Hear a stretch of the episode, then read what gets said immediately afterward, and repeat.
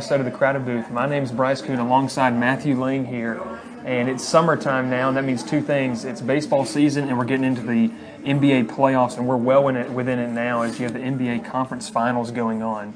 Uh, first off, I want to let you know thank you to Cook's Hot Dogs, Cook's Place here in Columbus, Georgia, for allowing us to come in and record at their location. And if you want to come on out next time, make sure to follow all our social media to come out Facebook, Instagram, Twitter, so you can come out and watch. And if you want to get the link to watch the video later on or listen to the audio version on iTunes, do that as well. So, Matthew, as we start talking about, you know, the conference finals, you obviously have two very different series. You have the Warriors and the Rockets out west, which is a battle of heavyweights, which everyone predicted that was going to happen Yeah. in the beginning of the season after the Rockets were able to get Chris Paul. Now you have the Cavs and Celtics in the East. The we thought it was going to be Kyrie versus LeBron. Yeah. Obviously, that's now different. But we're going to go ahead and start off with talking about uh, the Warriors and Rockets. And cur- currently, as we after last night's win, the Rockets won 98-94. insane. It was it was it was a great game, and the Rockets won. Yeah, and you would like, I mean, just the amount of opportunities that the, the Warriors had to win that game. I mean, after countless amount of turnovers, like bad shots, 17 turnovers for the entire game. You know, just cont- like continuous went on as like, okay, you know, Warriors have been in this position before. Rockets, you got Chris Paul in his first Western Conference Finals ever with this new team of the Rockets with James Harden kind of developing this new dynasty. Okay, where they're going to be the team to beat the Warriors this year after their incredible, you know, run and just to see that happen and the Warriors not capitalize, you're like, oh my gosh, is this really happening? And at the end of the game, to see Chris Paul go down, it's like, okay, now we're back to square one where we were last year to where, okay, that's the reason we got Chris Paul is because we were putting too much pressure on James Harden. So I think that's going to be, you know, a key going into game six and game seven as we kind of follow that up. Yeah, James Harden is a fantastic player and has Mm-hmm. been throughout his career. When he was with the Thunder, now when he blossomed to a Mm-hmm. bona fide stud with the Rockets, you know he's got all the talent in the world. But obviously, in today's day and age in the NBA, you have to have more than one star, and it's been Mm-hmm. shown. And so they get Chris Paul to pair him, and Chris Paul really, like we were talking about earlier,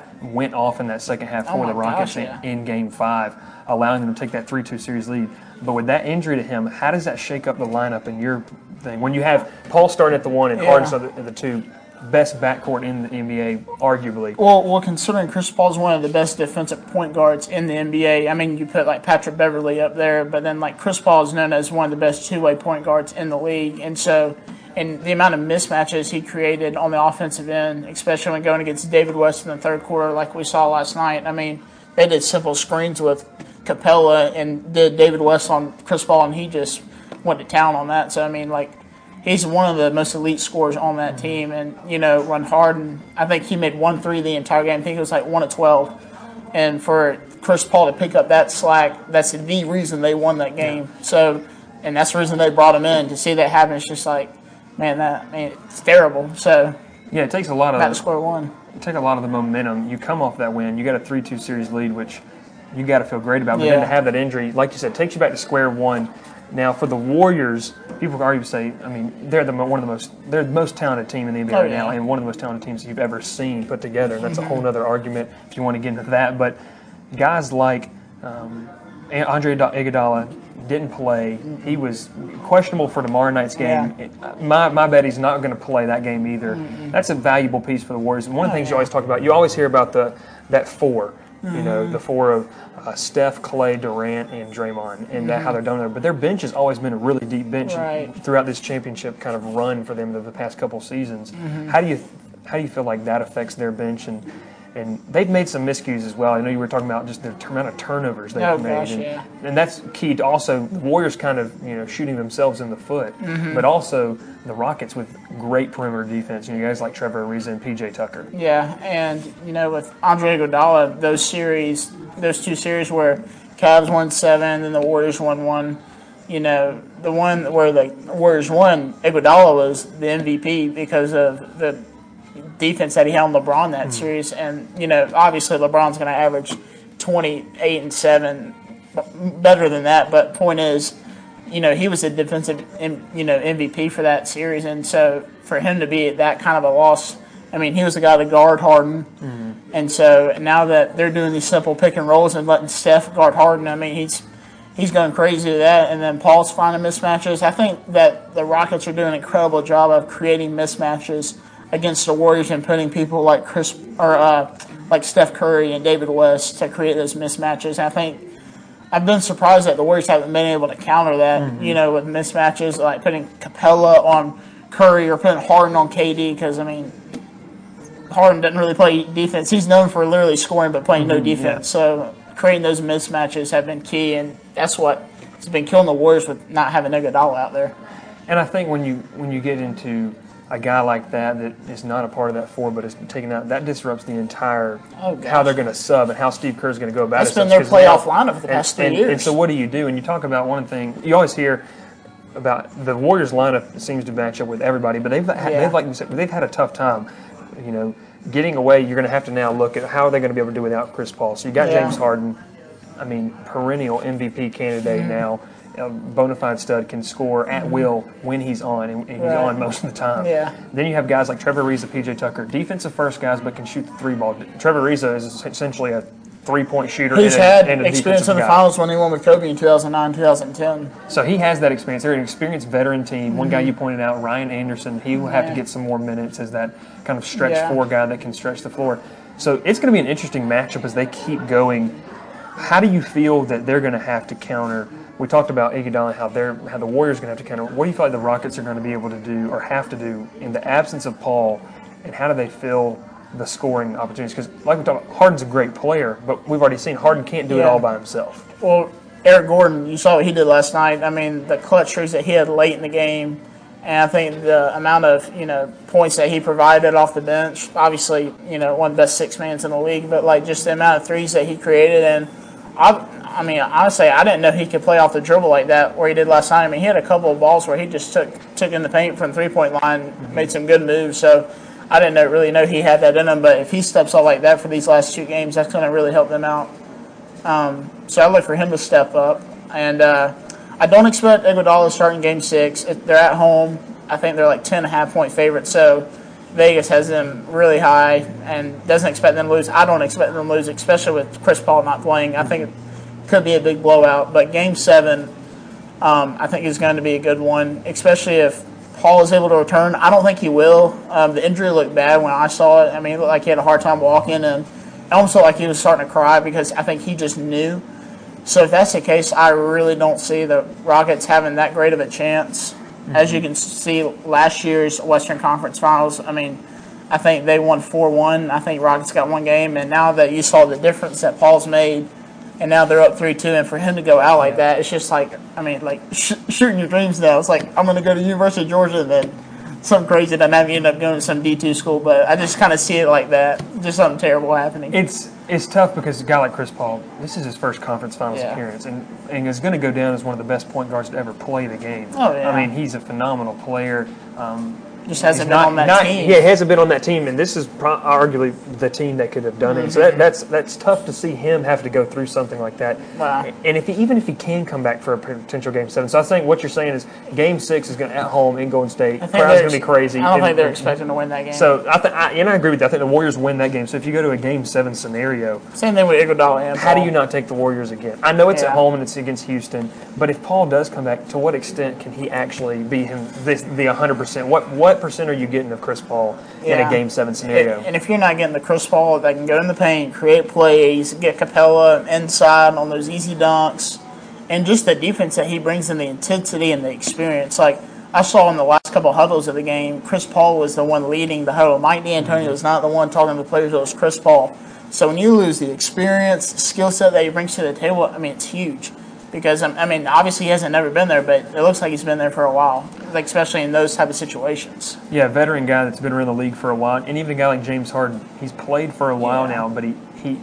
He doesn't have the big game. I, I, mean, he has big game experience, but but not the quite of the guy like that can come into a locker room and say, "Hey, look, guys, I've been in this position before." Because I mean, yeah. the the thing was last year, the Clippers had a lead last year and completely blew it against, the Jazz, against yeah. the Jazz. And so Chris Paul knows what it's like to be in tough playoff situations. Mm-hmm. And so, I mean, you're still going to have him on the bench, but it's not the same as having your veteran uh, essentially the quarterback out there for them. If you want to Yeah. go to a football reference, I think I, I, I think the Warriors win it in seven. I mean, I, I think that, like you said, too. I agree with you. It's going to be a blowout at home. If Paul were one hundred percent, I would actually take the Rockets, but I just I don't see him being one hundred percent. Like hamstring issues, like Mm-hmm. that's an injury that just like doesn't go away in like a week and you like never like have problems with it again. Like that's a reoccurring issue. It's like a high ankle sprain almost. Like that it doesn't really heal. Like I mean, it's And a anytime you try to do something, and exert yourself way too much, it's it's going to flare back up again. And just watching this series, like, just imagine if Harden and uh, KD and Russell Westbrook were all on the same team again. Like, that'd be crazy.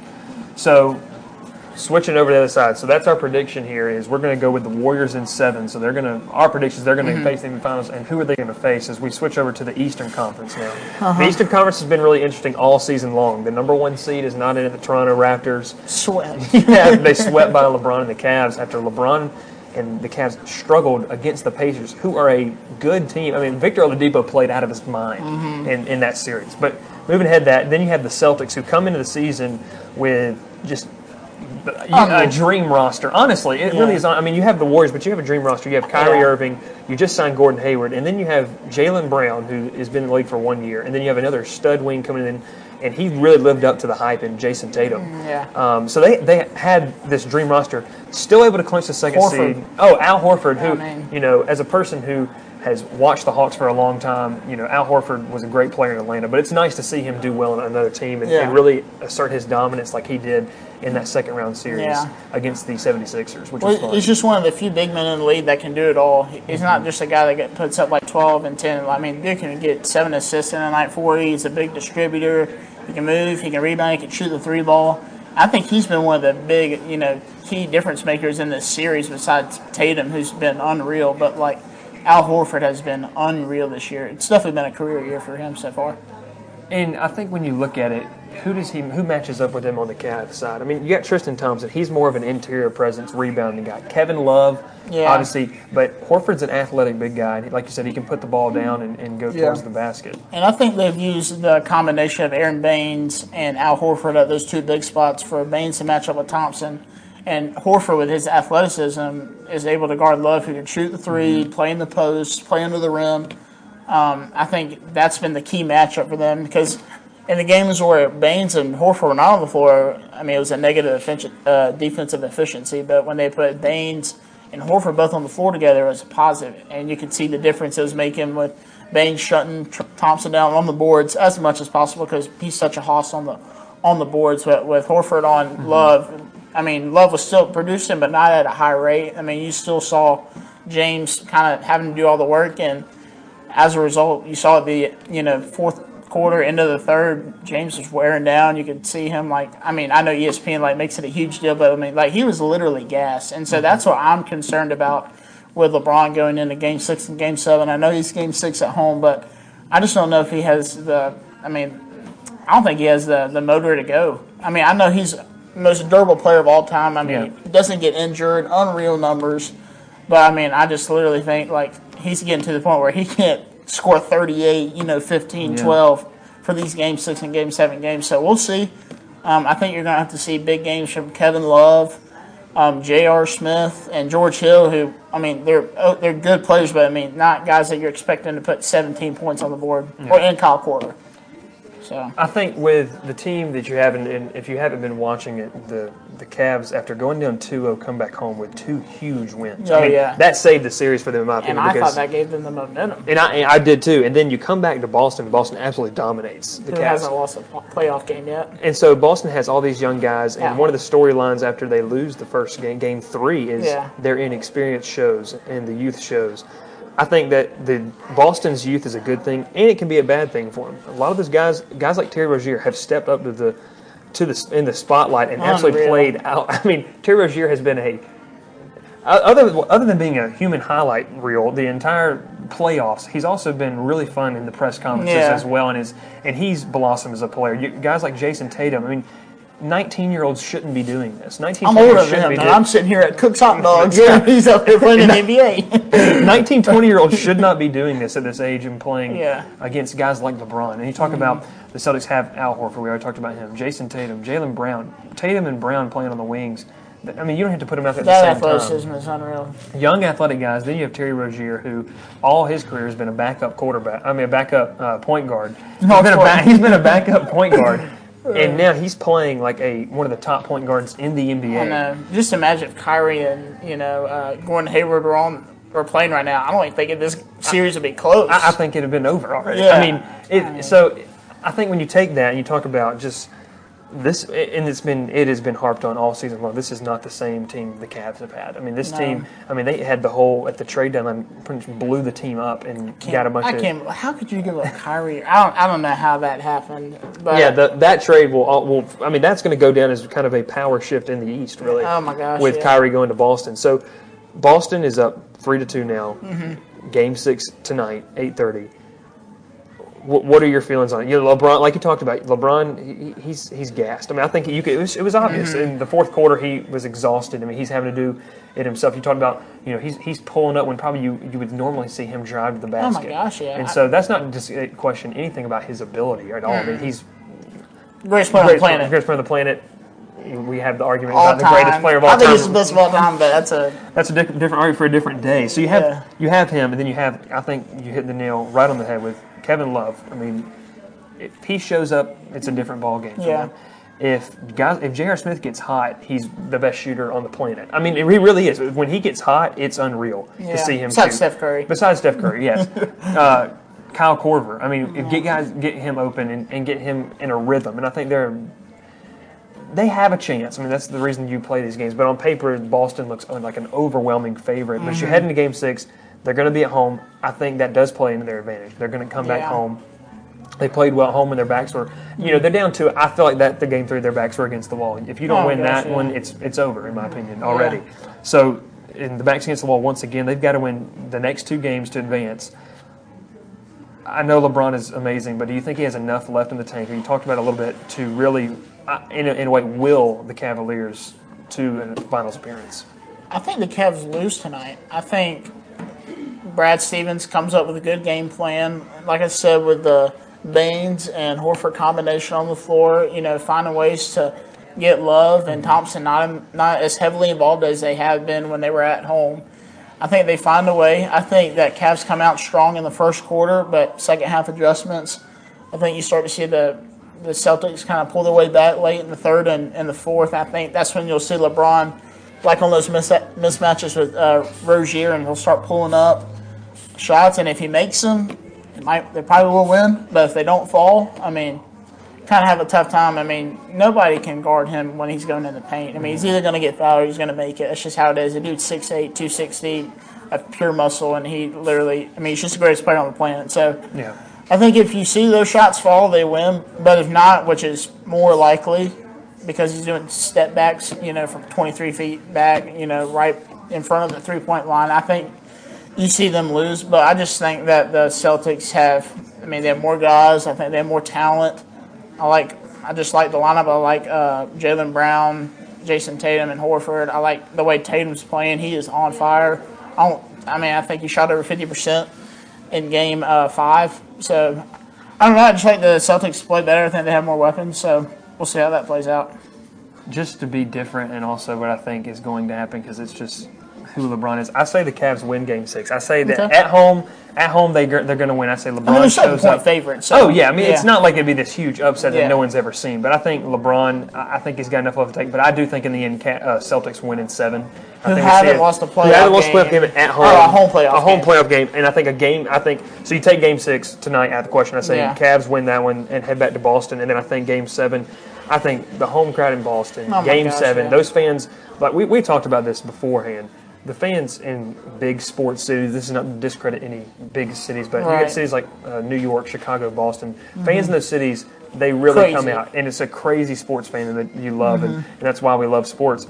I think that atmosphere uh, in a game seven, I, I just You it. I don't care who you are. I don't think you're beating them. I, I just don't. I don't think you're. I don't think you're beating them. I know it's LeBron, and I know it's it's everything, and he's an amazing player. But I really just don't think he has the tools to win Right. a seven game series against the Celtics. And I thought that beforehand, and I'll, I'll stick with it now. I think he wins game six because it's at home, and he show and, and not that not to want to say that he shows up because he's been showing up the entire Yeah, oh, series. yeah. But I think I think J.R. Smith shows up in a big way tonight, feeding off the home crowd energy. But I think it's tough to it's tough to get on a rhythm, and I think the Celtics will get out to a fast start, and I Right. think it'll just eventually wear down. Um, so that leads us to our, like our NBA Finals uh, preview, which we're going to hit on uh, next time. But that's going to say so. If you didn't hear it, Matthew's taking the Cavs winning tonight. Uh, no, I'm sorry, the Celtics winning. No, tonight. yeah, I'm yeah. taking the Cavs winning tonight, so it's going to be no matter what Celtics Warriors, which is going to be an amazing finals that I'm excited about. Yeah. Um, so I I, have a cool little prediction as far as like who would match up better. Like I think if the I think if the Rockets end up pulling it out of the the Western Conference and Celtics out of the Eastern Conference, I think the Celtics have a good chance for the amount of mismatch that they can create. But we'll talk about that in the next episode. Yeah, we'll talk about that in the next episode. And so, um, but yeah, so you heard it here. So we think that the it's going to be Celtics and Warriors. That's our predictions. We think the Cavs get the win tonight, but the Celtics are going to win it in Game Seven. And on the other side that we talked about beforehand, we just think the Warriors are just going to.